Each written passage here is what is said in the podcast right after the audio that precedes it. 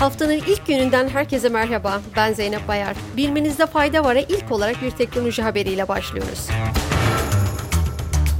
Apple 11 inç ve 12.9 inçlik ekran boyutlarındaki iPod Pro'nun yeni modelini birkaç gün içerisinde duyurmaya hazırlanıyor.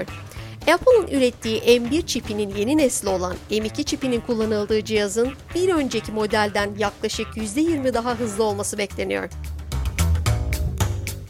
SpaceX'in sahibi olan Elon Musk'ın Rusya-Ukrayna savaşının başlamasının hemen ardından Starlink adlı uydu internet sistemini Ukrayna'da devreye sokma kararını aldığını hatırlıyorsunuzdur.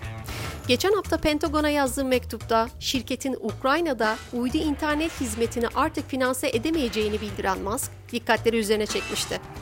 Pazar günü Ukrayna kararına ilişkin geri adım atan Musk, Starlink hala para kaybediyor olsa da Ukrayna hükümetine ücretsiz olarak finanse etmeye devam edeceğiz dedi.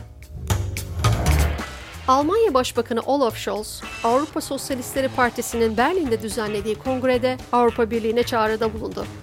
AB'nin genişlemesini destekliyorum diyen Scholz, 27, 30 veya 36 ülkeden oluşan 500 milyonun üzerinde eşit ve özgür vatandaşa sahip bir AB'nin dünyada ağırlığını daha güçlü gösterebileceğini söyledi.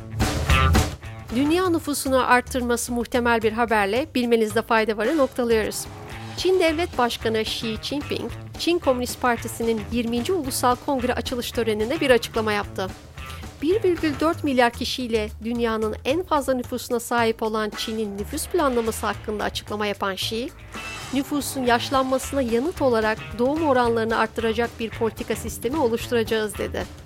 Xi konuşmasında ayrıca Çin ile Egemenlik İttifakı içindeki Tayvan'ın ana kare ile birleşmesini tamamlama sözü verdi. Bugünlük bu kadar. Yarın görüşmek üzere. Hoşçakalın.